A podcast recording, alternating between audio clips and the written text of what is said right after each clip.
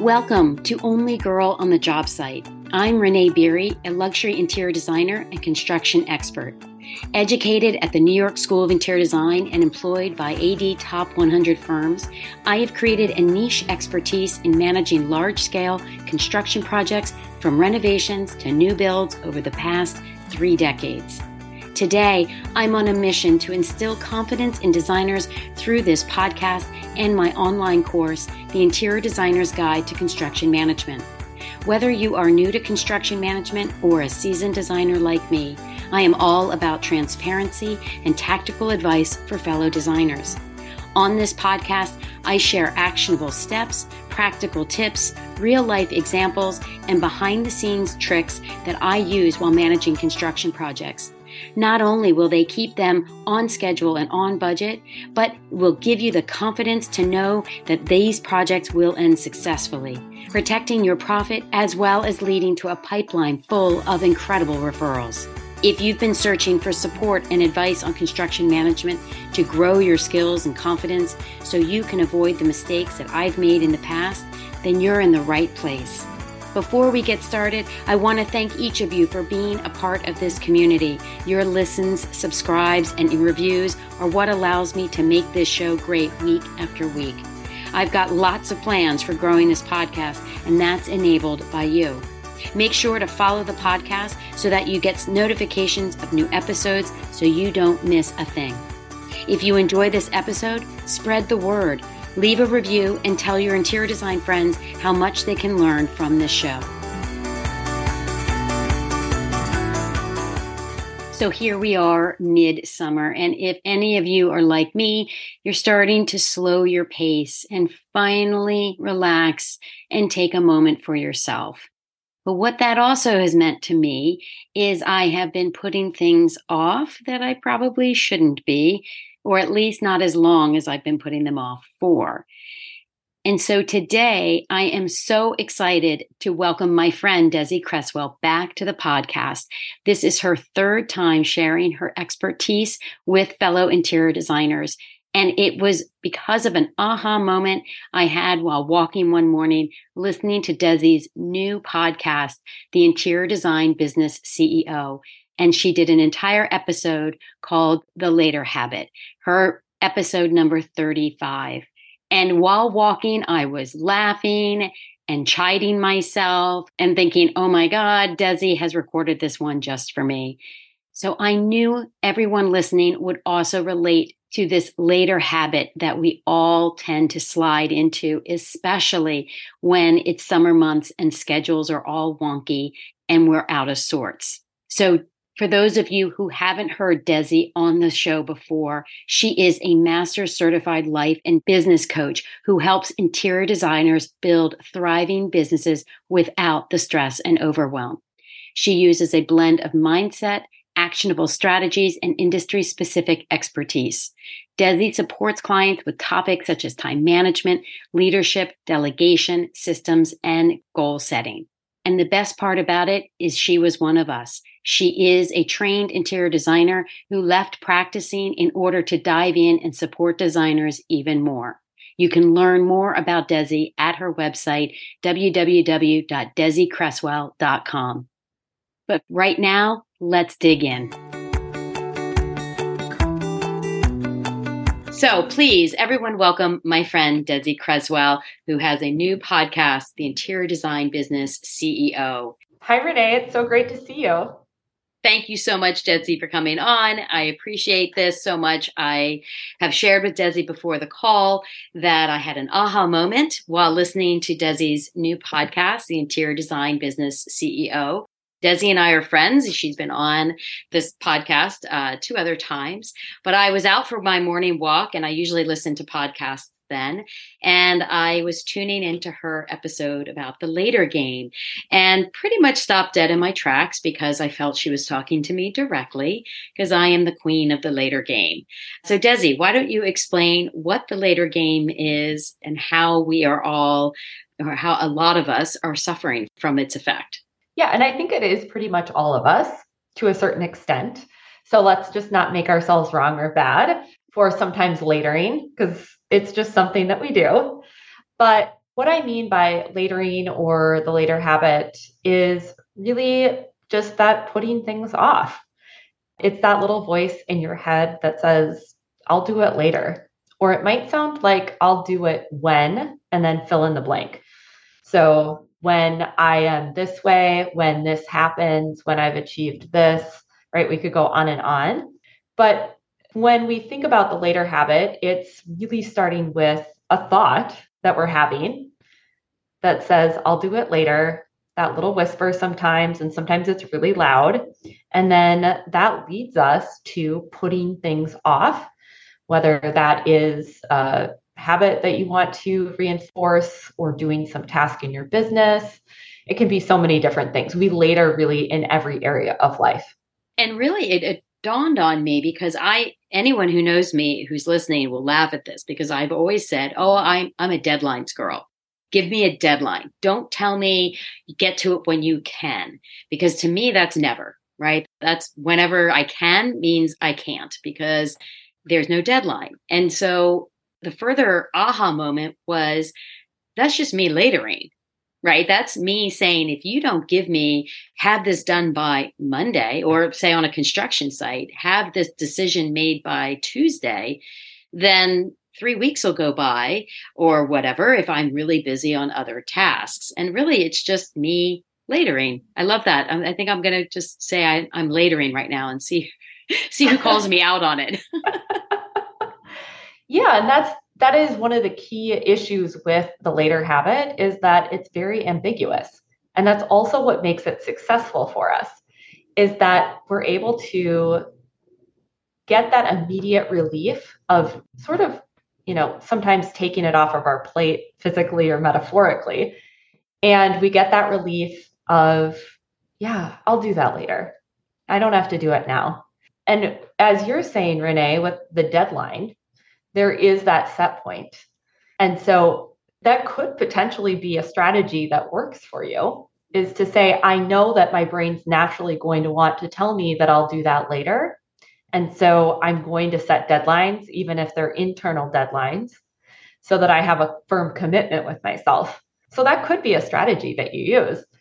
I'd love to give myself credit for that, but I think it's just me needing a deadline, needing someone else to create that that point of completion. But I, I will say I am I do like writing my lists, my to-do lists, and they have to be handwritten, which I know Desi will probably say is not a good use of time, but they have to be handwritten. That's and I true. and I have to have the act of crossing it out. And so all of these devices, all of these, you know, Asana and all, I have those as well.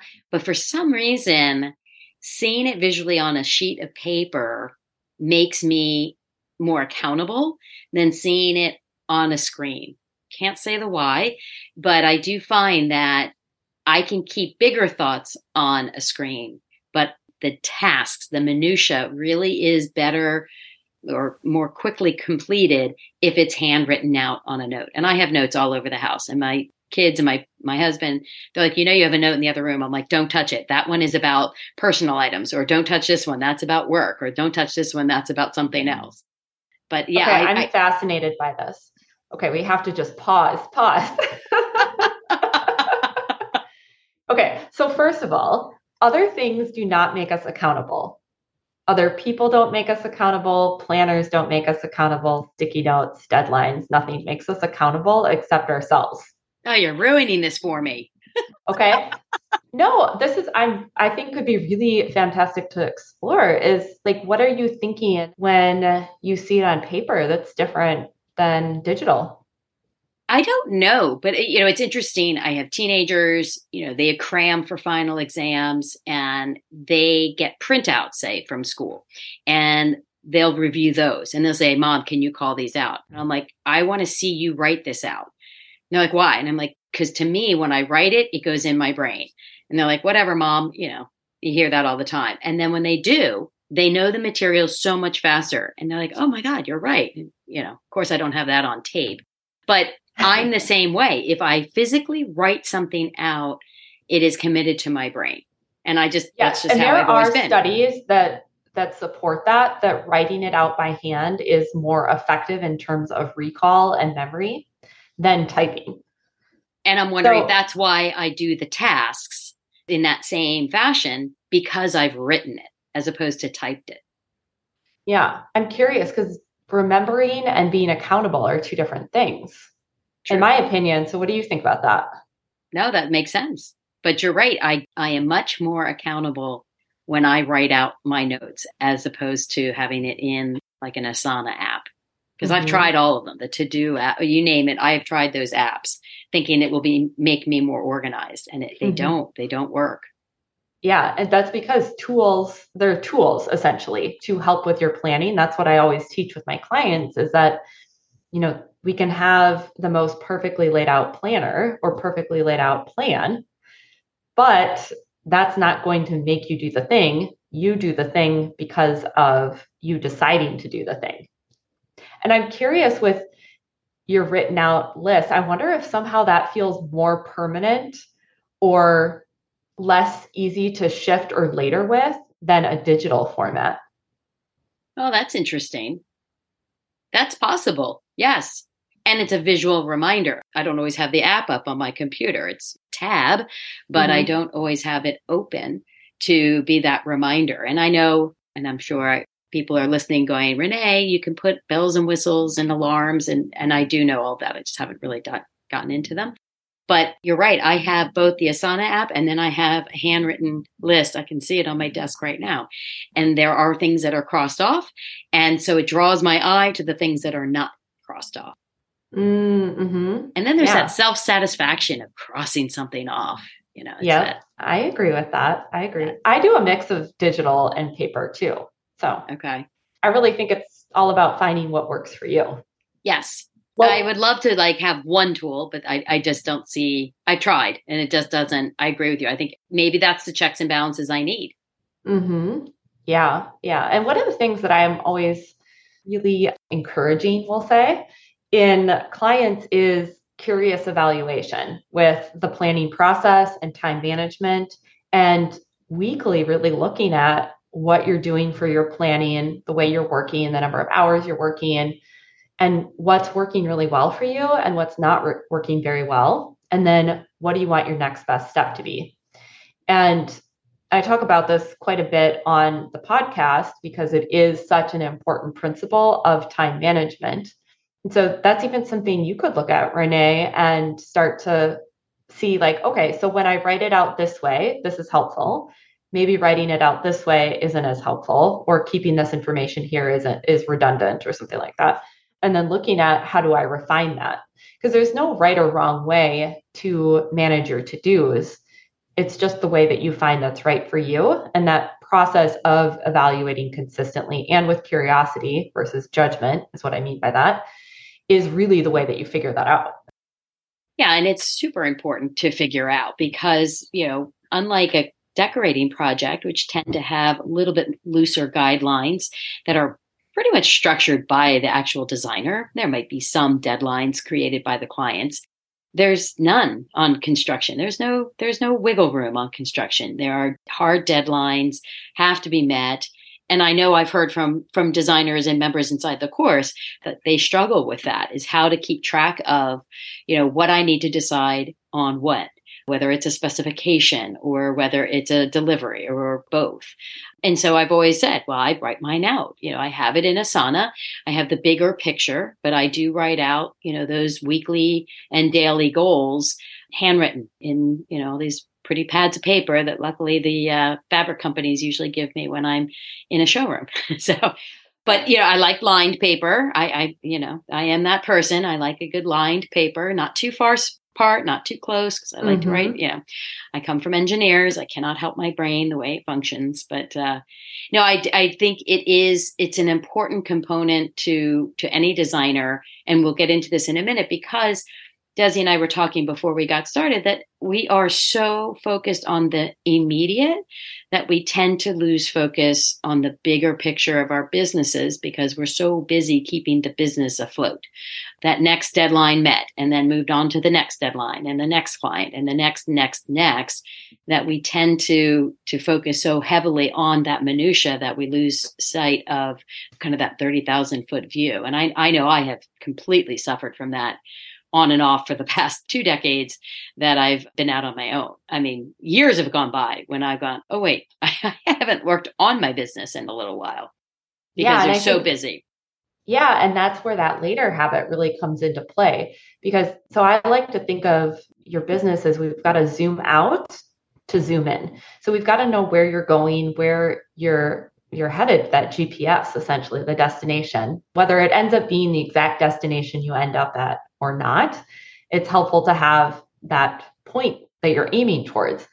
And then once you have that that makes it so much easier to decide what you're going to be working on this year this quarter this month this week this day so that you're making really consistent progress on your goals right? Because otherwise with the later piece, the latering, if we don't break it down into those, what I'm doing today, what I'm doing next week, this month, later becomes this sort of like lofty, fanciful place of, well, in a year or in three years or even like next month, I'll have all this time and the stars will align and then I'll be able to do this thing. right.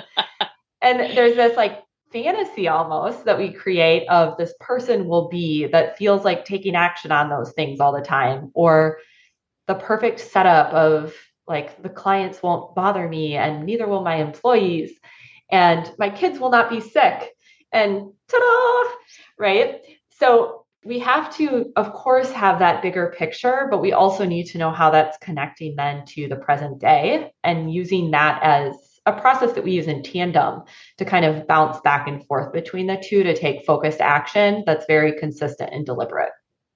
And I I was laughing because as I told Desi when we first signed on, my children were not meant to be home during this recording. And I either didn't get the email or I missed the email that the clinic they were supposed to be attending was canceled. And so, yeah, I thought, okay, I'm going to drop them off. I'm going to come back. I'm going to sit at my desk. I'm going to clear things up and get going with Desi. And yeah, of course, none of that happened. And, you know, had it not been for this call, maybe the rest of my afternoon would have slid into a bit of of a jumble basically so if anything this call has you know refocused right I, i've got the door closed. The kids are fine. Mine are teenagers. They're more than fine. Actually, I find them needier than than they were probably five years ago. But you know, I think you're right because I, I have certainly fallen into that trap for sure, thinking I will do this project when whether it's when in september when they're back in school or when this project ends and i finally have that breathing space or when the whatever and that's just latering absolutely yeah and the problem latering. is for uh, you know the clients that I work with, they're very used to spreading themselves too thin and really being in that cycle of being over capacity. And when you're in that pattern, when things do end, let's say that project does end, you've already filled that space because the capacity issue hasn't been solved for.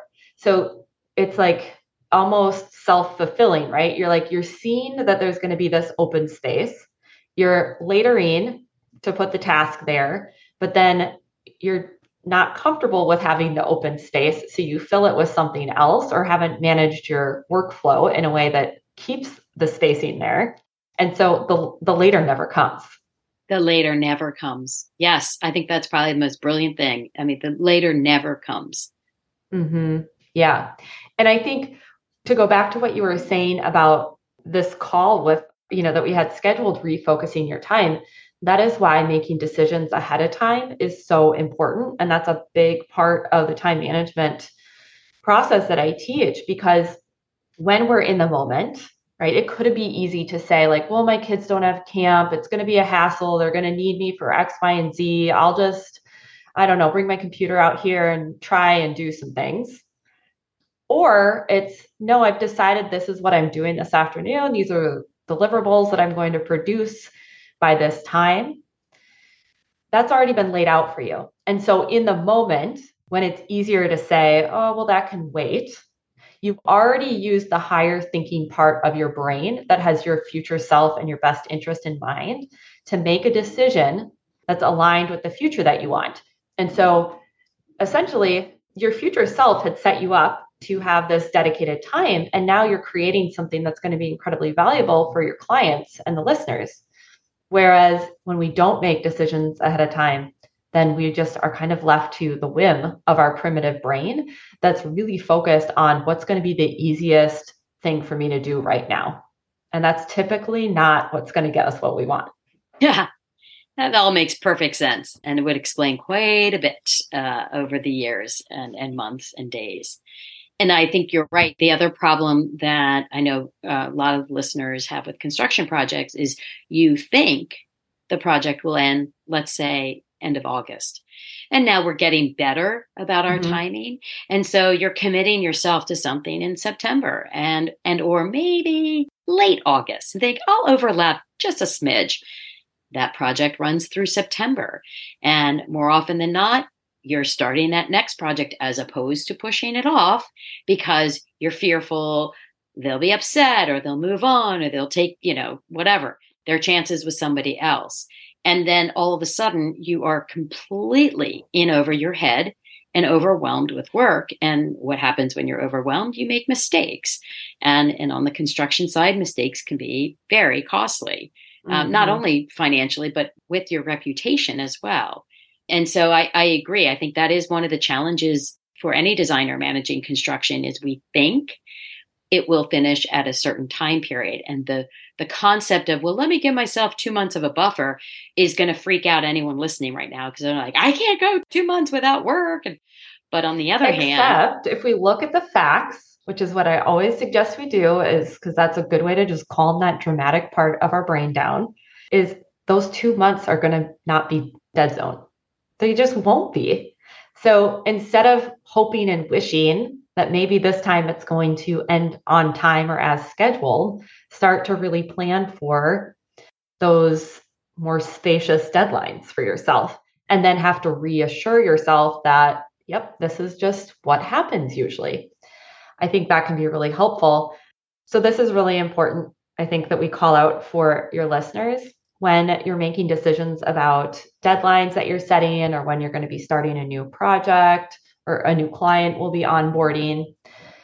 When we're in our current position, like in the here and now, when we think out, we often overestimate our like capacity or enthusiasm to do things.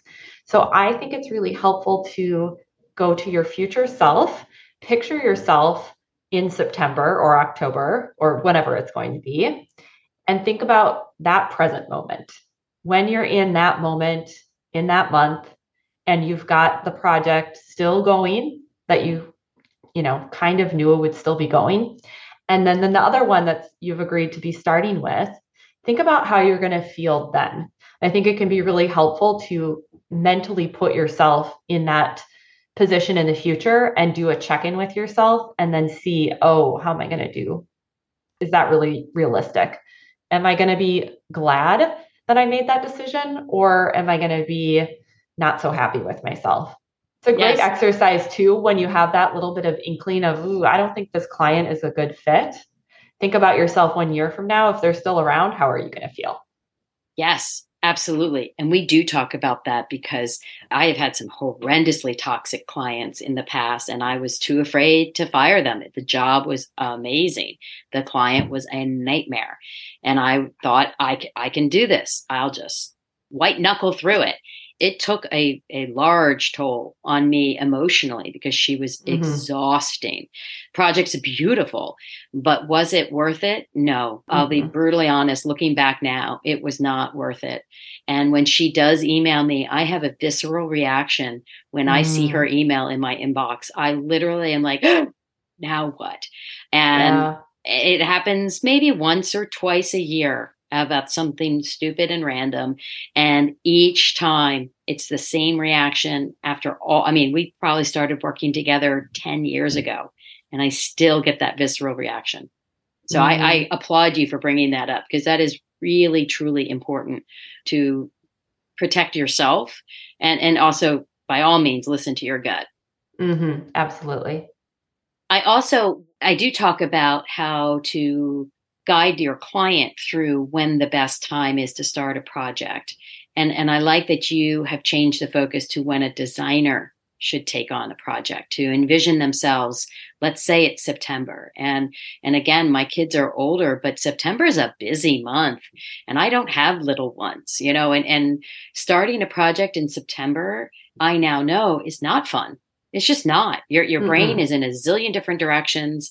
You're being pulled. You're all of a sudden it back to schedules you haven't had for several months. And I, I think we as designers in particular now coming off of quiet months i call them the quiet months of summer you know mm-hmm. all the designers freak out because their phones aren't ringing. Well you're on vacation and so are your clients and potential clients.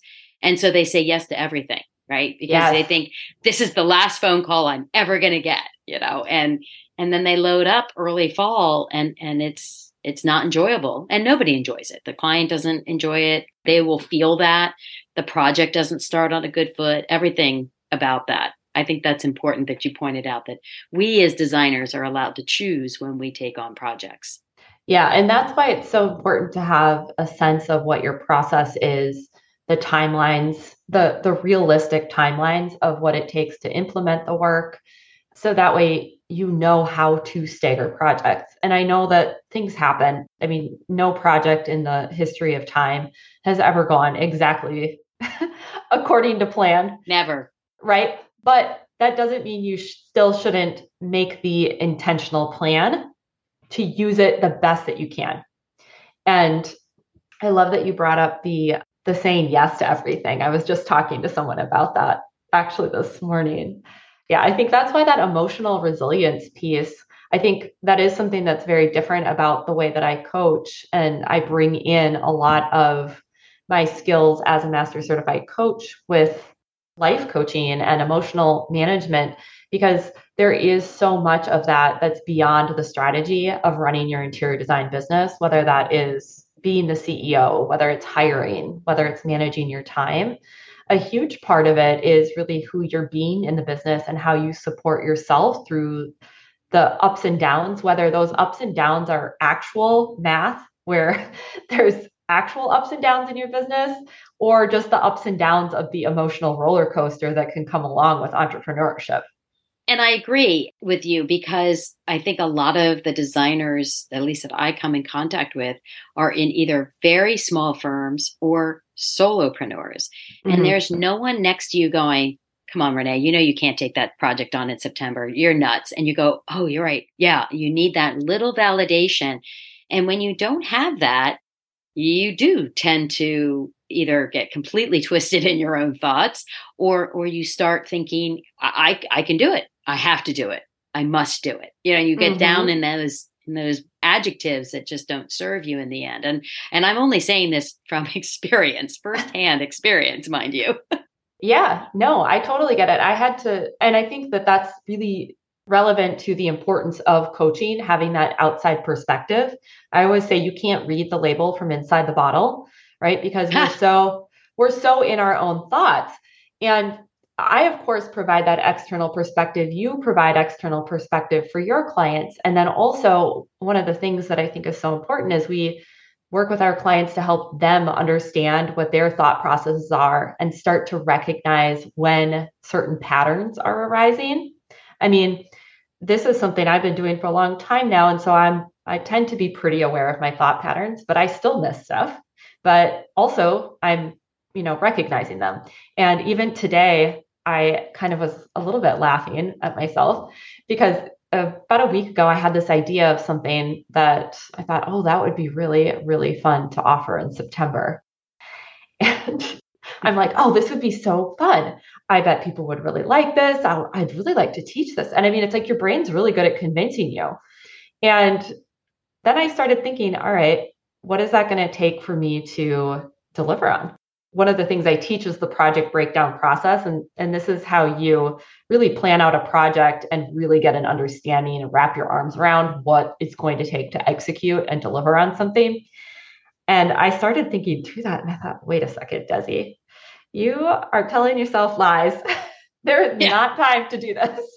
right it's a great idea and i'm going to put that on my ideas list and i will revisit that some other time but you have to be onto yourself because your brain will you know it's not trying to to be a, a, detriment to you. It's a very powerful tool that we have. And at the same time, it can lead us astray. Oh, absolutely. Absolutely. Mm-hmm. I, yeah. I was telling Desi in the beginning of this that we're revamping the website. And I thought, sure, I'm going to outsource that. Yeah, right. Sure. Yeah, I did not break down that project to realize just how much involvement would be from me uh, required. Not just I like to stick my nose in things, but required copy, you know, choosing photographs, you know, layouts, the the works, and um, and not and not just the editing part. And so, of course, that was somewhat came as a bit of a surprise, but yet shouldn't have come as a surprise because I, like you, I can do muscle memory doing a construction project, but it's the other tasks. And I want you, Desi, to talk about this as that CEO mindset. It's it's again hard for me to see myself as a CEO of my own business because I'm busy doing the work for the business as opposed to in the business. And that that's the perfect example. I was thrilled to do the website. I'm excited it's coming out soon and I had a ton of work to do to make that happen regardless of me paying someone to do it. Mm-hmm. Yeah, and that's why typically I recommend before committing to anything, you do break down that project. I did have another fun idea that I am going to be offering this fall but it was interesting to break it down of what are my deliverables what is my team going to help me with and figuring that out because there is a true overhead to anything new that you implement whether it's your involvement in it from writing the actual copy or it's communicating and reviewing what the other person does. There's always logistics that you have to take into account and those things take up time. And i think to your point about the ceo mindset it's interesting because we do flip flop between the two roles often. Sometimes we do it in in the same day. Sometimes we have theme days where we are all in on the deliverables. Some days we're more in that CEO role. But we do have to proactively set aside time where we are in that I call it the worker bee mode because we we do have things to deliver to clients. You have to make selections, write specifications, especially if you don't have a team. But then also, you need to have time to be the leader of your business. I know not everyone resonates with the CEO term, but I really think that it's important to start really thinking about ourselves as leaders in our business and leading ourselves as CEOs because it will change the way that you value your own time and the respect that you require from yourself to yourself and the same from your clients as well. Because I think often as designers, we're very concerned about the clients being happy, which absolutely makes sense. But if you don't take the time to proactively lead your business and grow your business and streamline your business, the clients suffer. Yes, you might get them the response to the email within two minutes instead of two hours. But that level of reactivity in your business is actually preventing you from delivering that excellent client experience and working with the caliber of client that you want to work with because you've been setting aside time to market or to update your portfolio with your best fit project images. So I think often we're thinking it's like to the detriment of the client if we prioritize being the CEO, but it actually is going to end up benefiting everyone as a whole. Yeah, I think designers really need to hear that and pay closer attention to it. And and you had mentioned that the theme of the day. I did try time blocking. I, I will admit, I was incredibly enticed by the idea because again, I always feel like I'm sort of flailing about on some days and time blocking made me feel guilty and sad. And but then someone recommended that i block the day and tag the day. And that actually has worked tremendously better. So one day is marketing one day might be coursework one day might be podcast one day might be you know uh, client whatever building out a fee structure or you know. And that has actually been so much more effective. And I mean, I still do other tasks within that day, but it it does sort of make me circle back like, oh wait, today's the marketing day. What else can I be doing or should I be doing or who should I be responding to that isn't necessarily an immediate client issue, question, what have you.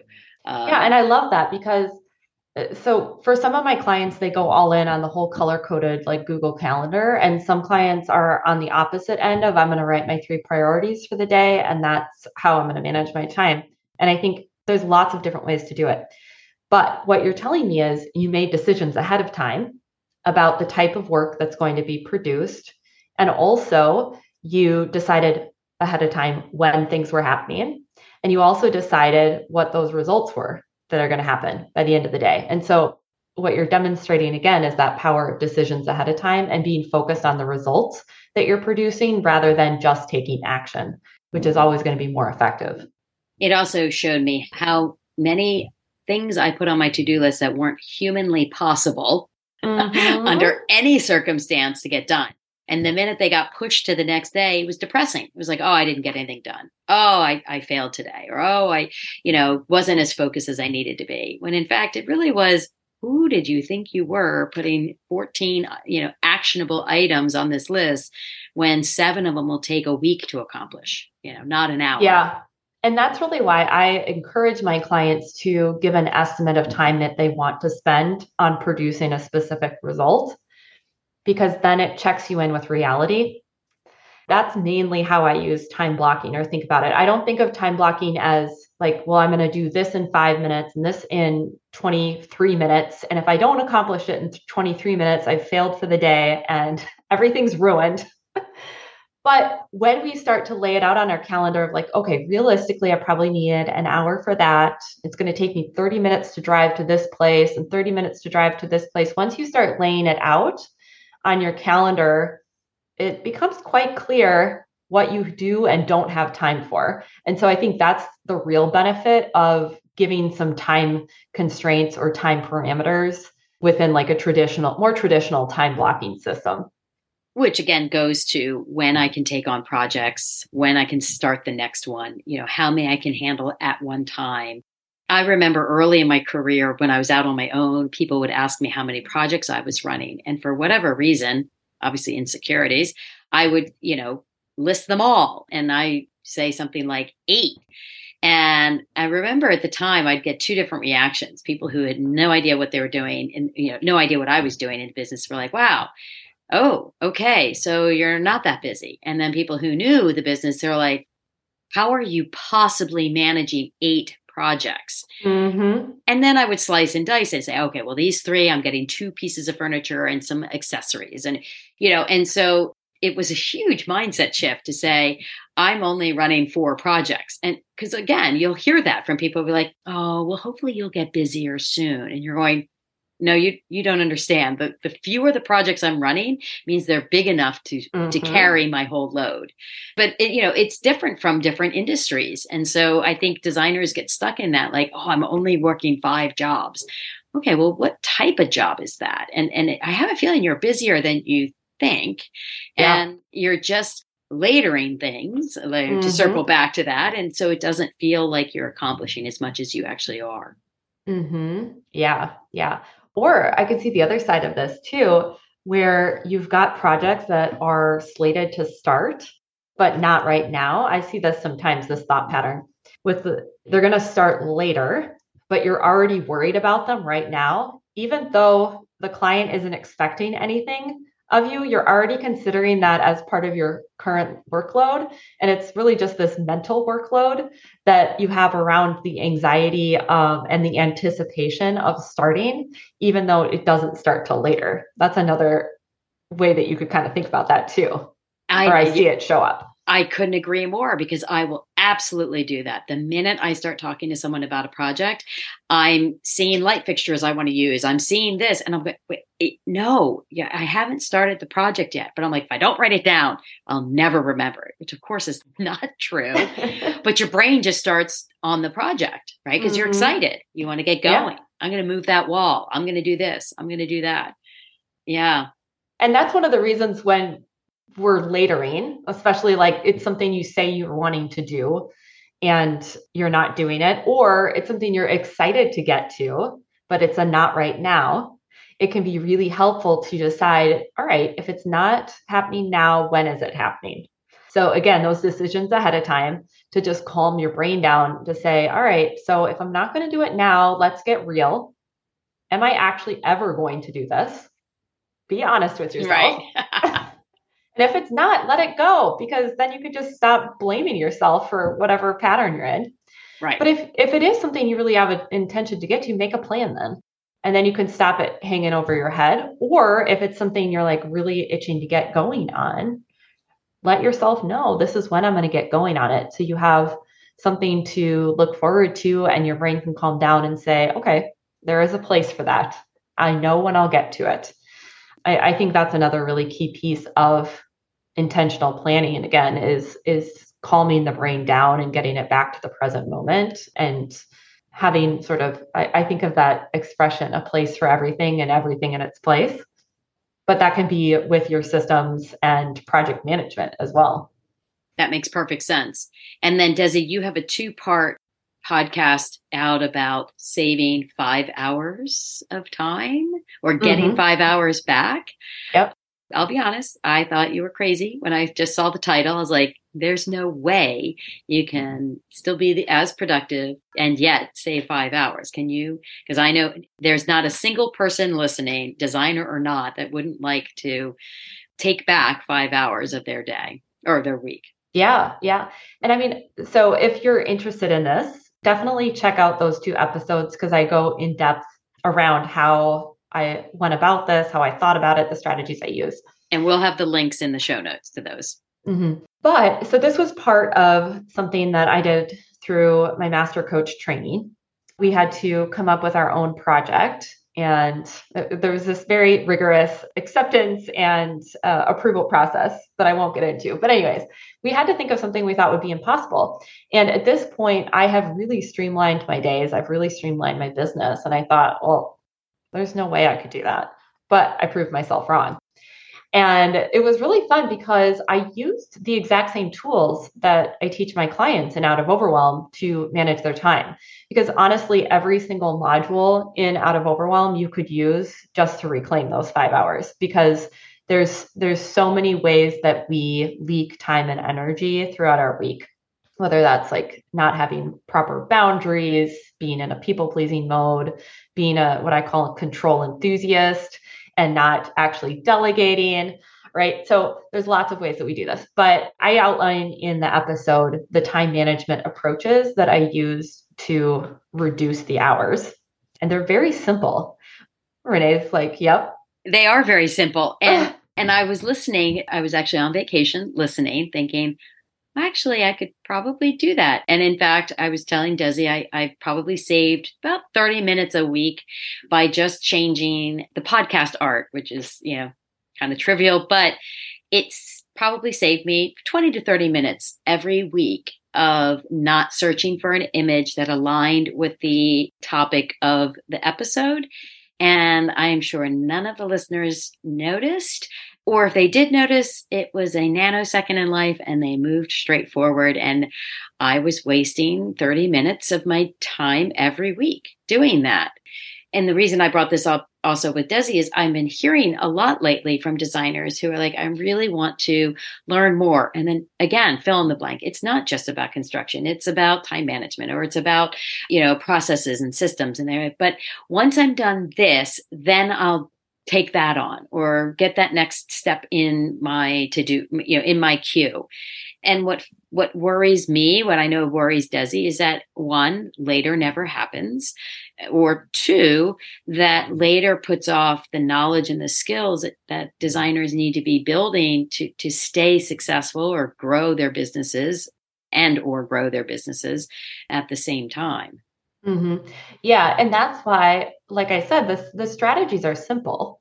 And I lay them out for you in the podcast episode. But then there's also the second part of the podcast where it talks about who I had to become and things that I needed to change internally in order to create the external result of five hours less. And this is really how I have the program set up is we learn the time management strategies, but then we learn all the things that are going to support the time management, how you're showing up in your business, how you're clearly communicating with others, whether that's employees or your clients or contractors and trade partners. A lot of it is how you're showing up. And so, you know, I found was finding little ways I was still over perfecting things. Like what you were saying, oh, I'd be searching for the perfect podcast image. Same thing, like little things with talks I'd give or a page on my website. And I'm like, oh, well, the the spacing between those things could be a little bit less. And that my designer eye picks up on, but also it's not going to prevent me from helping you. And so there's little things like that. I just gave a, a presentation for my DOMA where we talked a lot about overing, the the over controlling, the over perfecting, over deciding, all those overing things we have to learn to manage ourselves with so that we can reclaim that time. And then that just you know gives us an opportunity to say like is that going to make a measurable difference to the results of my business, to the way that my clients experience my service, right? And make some informed decisions. So I really like to think of that taking back the 5 hours as really like yes, I'm implementing strategies, but also how do I show up? What am I going to change about me and who I'm being? And becoming that next level version of the CEO that I am in my business.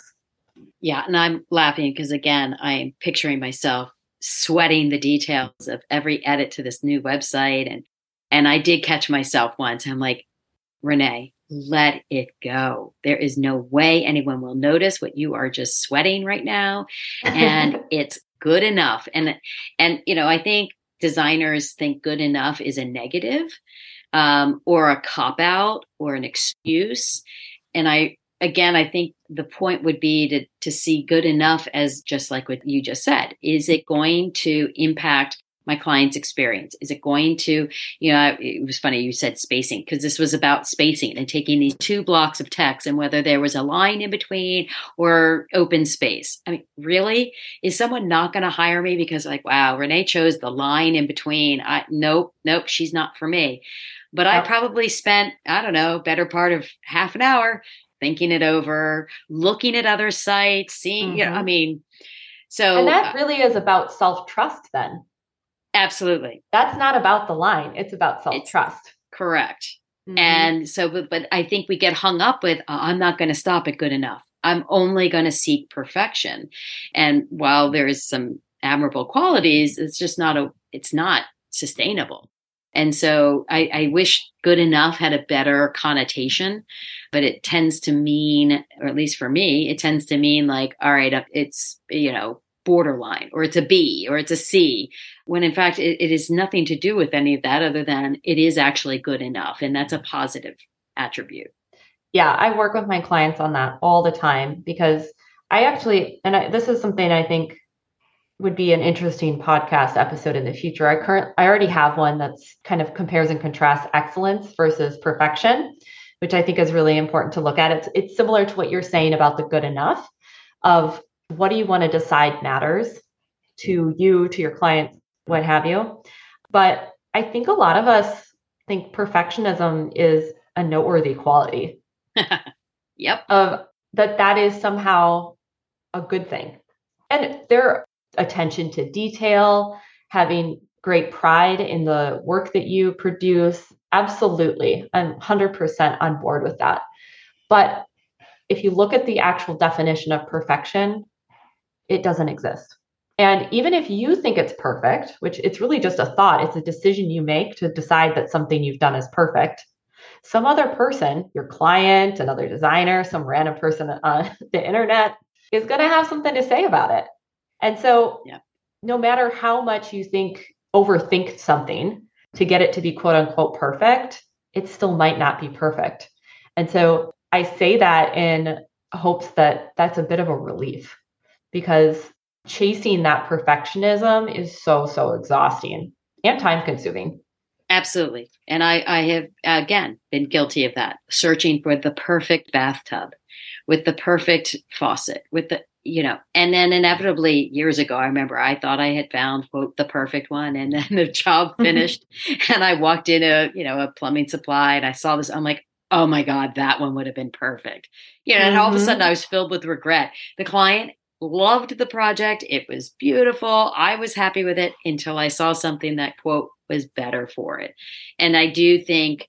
I know again I've fallen victim to that where I'll I'll specify, you know, I'll take 10 fabrics to a client when I know damn well that three of them are the right ones. But I'll take 10 just in case, right? Just, you know, just in case. Quote, save time. It's not saving time.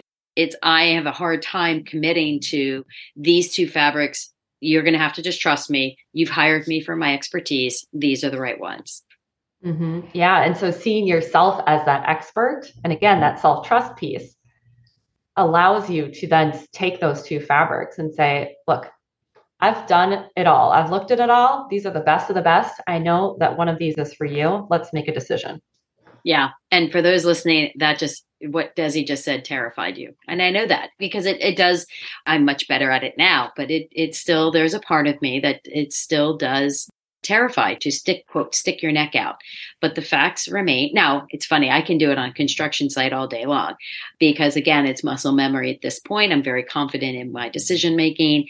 But there are certain aspects where i will second guess and then third guess and then fourth guess it and flip it over and second guess and third guess and fourth guess the other side of it but I, I, think we're all a work in process or oh, progress. Oh, absolutely. Absolutely. And I always like to think about things from a client experience perspective. So that if that does terrify you to say, I'm going to only bring two options, I want you to put yourself in the place of the client who's hired you for your expertise and they want to be led. That is a service to them that they're not having to look at all of those options, right? From a time perspective, you don't have to go through all of them. You're not going to leave them where they're tossing and turning at night. Like, should I go with option one or eight or six? it's a benefit for everyone. If that helps your listeners wrap their head around that a little bit. No, I, I agree. I absolutely agree. And I have had actually clients say, these are too many options, Renee. Which which one should I pick? Mm-hmm. And that, that was years ago. But I, I, remember which client said that to me, and it was a it was an aha moment. I'm like, wait mm-hmm. a minute, you're right. She just wants me to tell her which is the right one for her because she's seen my work, she trusts me, and I am in her mind the expert. And for whatever reason, I have fallen victim to this as, as many, many listeners have as well. Seeing ourselves as the expert is probably the biggest challenge. It's not the actual work. Yeah, it's really about self concept. It's something that I love to coach clients on. It is uh, self concept is really just how you view yourself. It's mm-hmm. how you perceive yourself, how you believe others perceive you. It's that identity that is so, so key to running a successful firm. That's the identity of a CEO, even as we were talking about that, seeing yourself as the leader and trusting yourself as the leader of your projects, of your business. So, so important. And so I have designers reaching out to me and they say, okay, you know, I get that, Renee. And, and yes, I know for myself, it took years of experience to build that confidence that I do know what I'm doing. I still make mistakes. That's you know has to be said. Of course, everyone will. You will till the end of your career. Exactly. And so designers will say to me, "Well, then how do I build that confidence?" And you know, of course, I I'm very old school. I'm like, you need to get the skills, you need to get the knowledge, you need to get you need to build your experience. And so, what do you have any kind of I don't want to say baby steps because it's all forward motion as far as as being that kind of that self-reflective and i know I'm, I'm sort of having a hard time putting this into words there are times where if i am second guessing myself on a project i immediately think to another project that was similar and how did i manage that and that is how i go oh that's right i fixed it this way this is going to work again now i know my path I might do that in about a three minute moment, right? I, I may mm-hmm. even be standing around with a bunch of guys, and in my head, I'm rolling through previous jobs. But not all the designers listening have that kind of Rolodex of past projects. So, how would you advise a designer to sort of pep talk or or so, whatever that terminology is in that moment? Mm-hmm. Yeah, I actually have a podcast episode about confidence. If this is something that you struggle with, I really like to look at confidence in two different buckets. There's the evidence based confidence, and then there's the self concept identity confidence. So, of course, it's nice when we have the evidence of, oh, I've done this. I feel confident that I can do it again. I have this skill set. I've got this experience or this degree. That's nice when we can lean on that. And at the same time, we're in an industry where we're always learning something new. And so, yes, there's going to be things you're going to, for the most part, master, but there's always going to be learning new things and learning new tools and new products. So, we have to then shift to more of that identity concept around confidence, where we believe about ourselves I trust myself to figure this out. I know I can figure it out. Like, I think one of the best beliefs I have about myself is I know I'm going to figure it out. Or something along the lines of, yeah, something might go wrong, but whatever it is, I know how to handle it. Because, I mean, okay, let's talk about designers and their ability to problem solve. We are expert problem solvers. Yes. So if something comes up, chances are you're going to figure it out. And so if you can lean more on that self concept of, I'm a problem solver. If something happens, I know I can handle it. I know I'll figure it out. That's a really great way to give yourself confidence in the absence of evidence. And I think both can be really useful to have in your business, but we need to know when we're trying to rely on evidence based confidence and we don't have evidence, then we need to be aware of that and say, okay, I don't have the evidence. And I'm not going to wait around for the evidence to feel confident in my ability to be capable of figuring this out.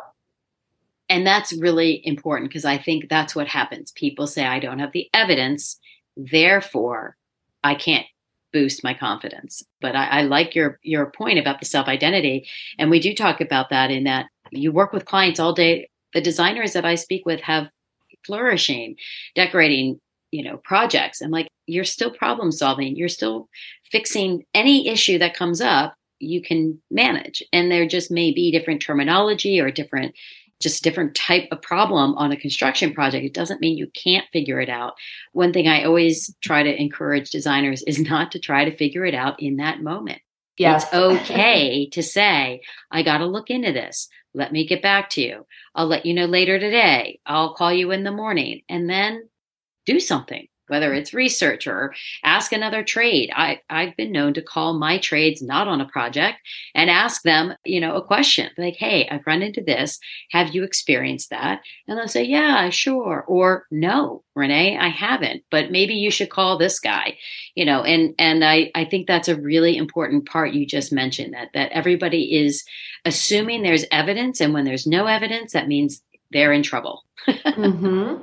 Yeah. And I think starting to broaden your your definition of evidence can be really helpful whether that's on a different project or you did something that was maybe not exactly the same or had to navigate something that wasn't totally the specific circumstance how could that extrapolate to some evidence here or even you know i see a lot of designers who come to design as a second career use that against themselves and completely the dismiss time. the incredible skill sets they're bringing with into the design industry. And that's not to say they're not going to need to learn some some things about design specifically, but at the same time, if you have a really strong skill set from somewhere else, how does that apply to what you're now doing in the design business? That can be really powerful as well. Absolutely. And you're right. They do. They they think it's a negative that they're taking on design as a second career. And then you're right. They completely forget what they were succeeding in in some other industry that can mm-hmm. absolutely be applied in some way, right? Maybe not always, but there's something they can lean on in that moment. Mm-hmm. Yeah, a career or volunteer positions. Sure. I mean, even in your own role as a partner to somebody or a parent, right? Like if you think about even a lot of designers feel like, oh, I'm not good at sales or I don't like selling. But I mean, we sell all the time if you have kids. Yes. You got to get get them to like do their homework, put their shoes on, um, sell yep. them on why doing this family outing is going to be actually a very fun time. exactly. Exactly. Yeah. But they they negate that because like, mm-hmm. oh well, it's not in the client. I'm not in someone's living room. It's intimidating. Okay, there are going to be some intimidating moments, but but I agree with you, Desi. I think there's a lot more maybe the, the term evidence it's not your traditional evidence but there is plenty to, to boost that that confidence in that moment but also to take a deep breath and ask for time because again we're people pleasers and we want to be able to give that answer that perfect answer in that nanosecond that something went wrong yeah um, and i think that's really powerful to think about when do you need to pause? Whether that's being asked a question you don't have the answer to to a request for your time energy and attention when do you need to pause? Because what actually happens when we get into that panic state that happens often with people pleasing is that our higher level thinking of our brain actually starts to become less active and the primitive part of our brain gets hyped up. And so when that starts to happen our logical reasoning and critical thinking skills are actually not as high as they could be. And so by taking those pa- that pause and separating yourself from the situation, giving yourself a moment to regulate, you'll actually come up with higher quality solutions and be able to come to better answers when you're calmed down and in a steady state. Brilliant. Absolutely. And I think it's again the insecurities of, oh my gosh, they're going to think I don't know what I'm doing. And so I'm going to say something in this moment to prove my worth. And just like you just described, you're actually going to prove that you don't know what you're doing in that mm-hmm. moment and shooting yourself in the foot. Yeah. Yeah. Now, this would be something to really freak your listeners out. so, right, like often we'll have that thought of they're going to think I don't know what I'm doing ask yourself, yeah, so what if that happens? What if they do think that? Right. Then what? Yep. And that's again where that self confidence piece comes into play of, okay, so let's say some contractor on the job site says, says that or has that thought. How will I handle it? What will I do about it? What do I want to believe about myself in that moment? Right. Even if someone else's opinion of me is different. Yeah. And like that is confidence right there. Being able to have your own back to that level. Yes. And it it is intimidating. I mean, look, the podcast is called The Only Girl on the Job Site. Being the only female traditionally in a room full of men, already your mm-hmm. confidence mm-hmm. is is being challenged and you are you are probably in a secondary position trying to prove your your why you're there in the first place right? And that's not fair. And that's a, a whole nother conversation um, gender and all of that stuff that comes with it. But you're right. You need to in that moment say i don't really care what joe thinks of me right? Uh, uh, you know joe had a first day. I bet i could say three things in in five minutes that joe has no idea what i'm talking about. Mm-hmm. and that's hard to do without the confidence piece right? I because I didn't used to be able to do that. I would have the most amazing comebacks in the car after the meeting. That's like, because your body has calmed down. Yeah, it makes sense yep. now. Yes. Mm-hmm. But it is hard. And and I also always encourage designers to realize we all had a first anything.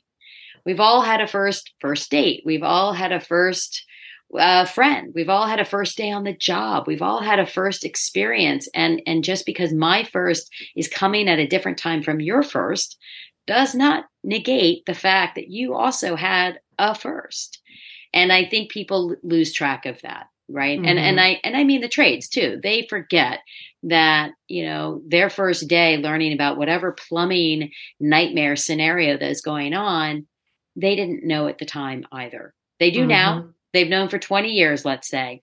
Yeah. And they're forgetting that someone at some point had to explain it to them. Yeah. And I think one of the things that's been a useful exercise for me is when I see somebody else having their first day.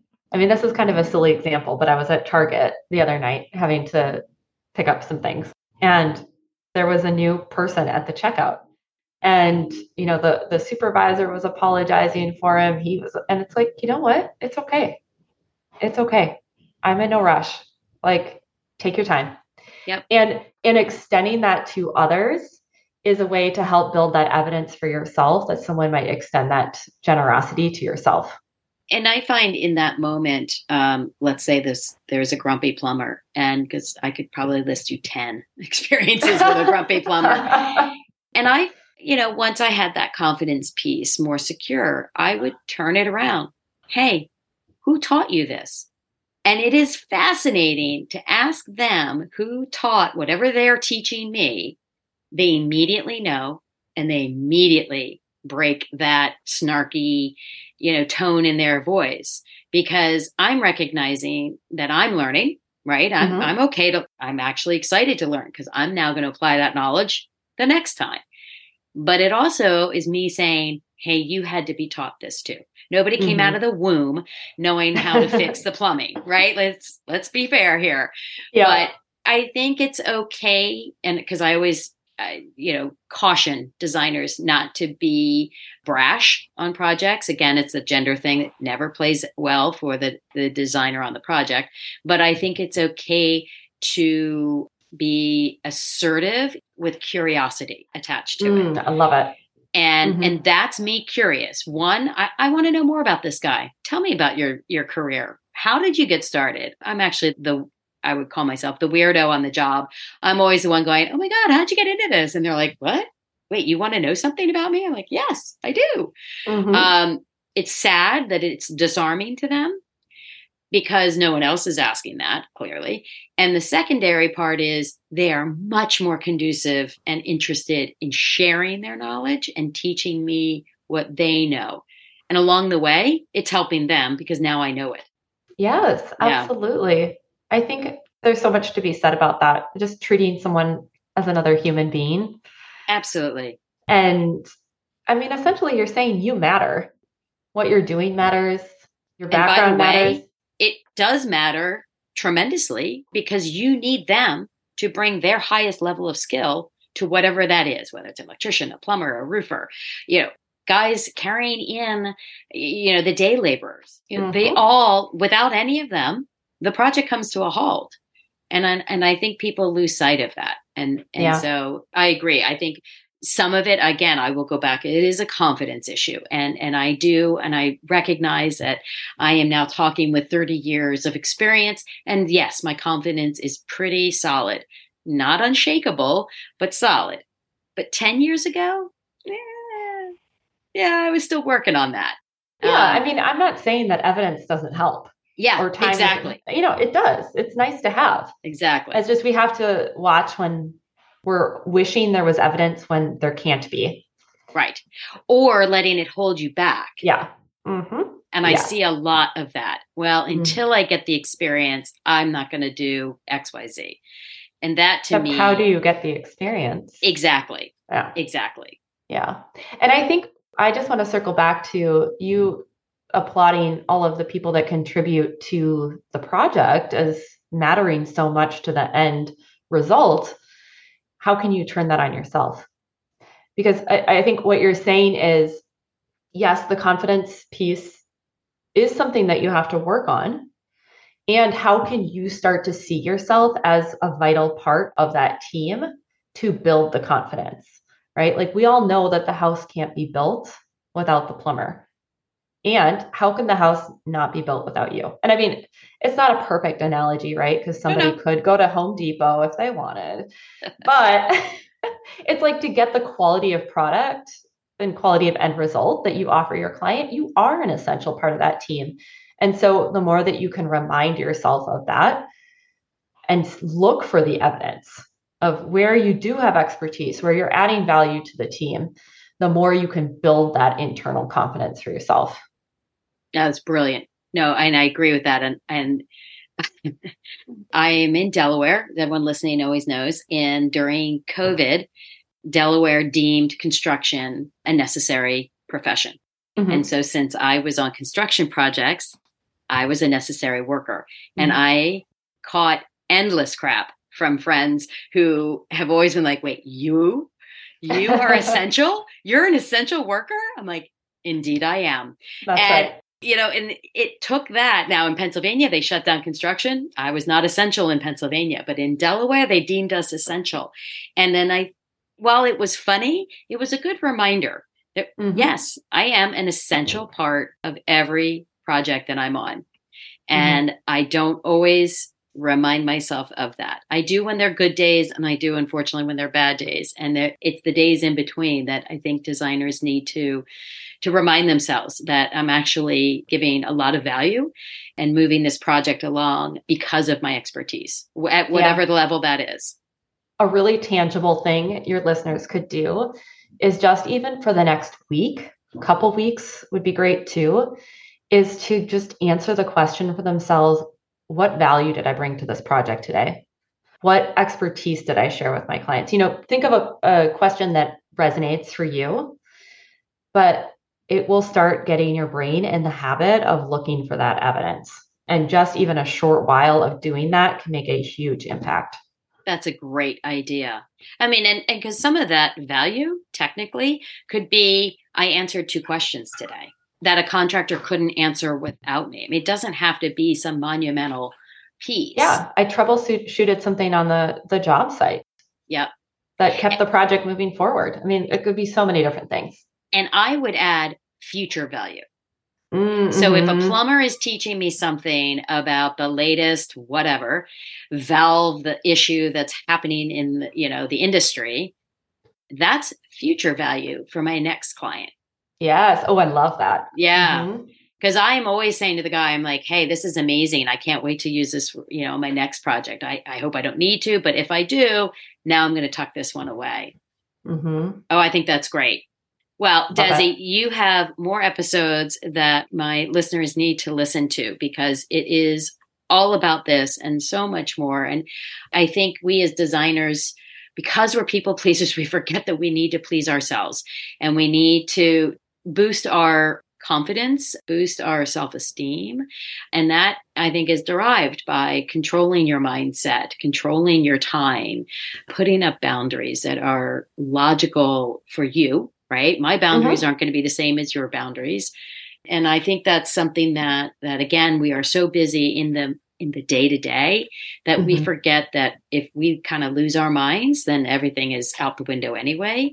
Yep. right? Exactly. Exactly. Uh, but I, I really I can't thank you enough. And I love, love, love that homework. And actually I'm gonna tell designers listening, feel free to email me your um, your list. I'd love to see what value you have brought to projects this week, next week, and like Desi said, if you can do it for a couple of weeks, it'll it'll be something that you now then look for.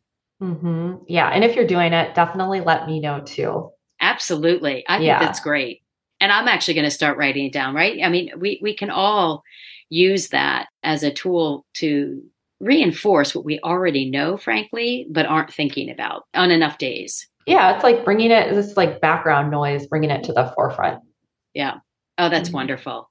Well, Desi, I again, I can't thank you enough. I know this has been hugely valuable for our listeners, and um, we will have all of those episodes in uh, the show notes. But how else can my listeners find you? Oh, well, thank you, Renee. I always enjoy chatting with you, whether it's being recorded or not.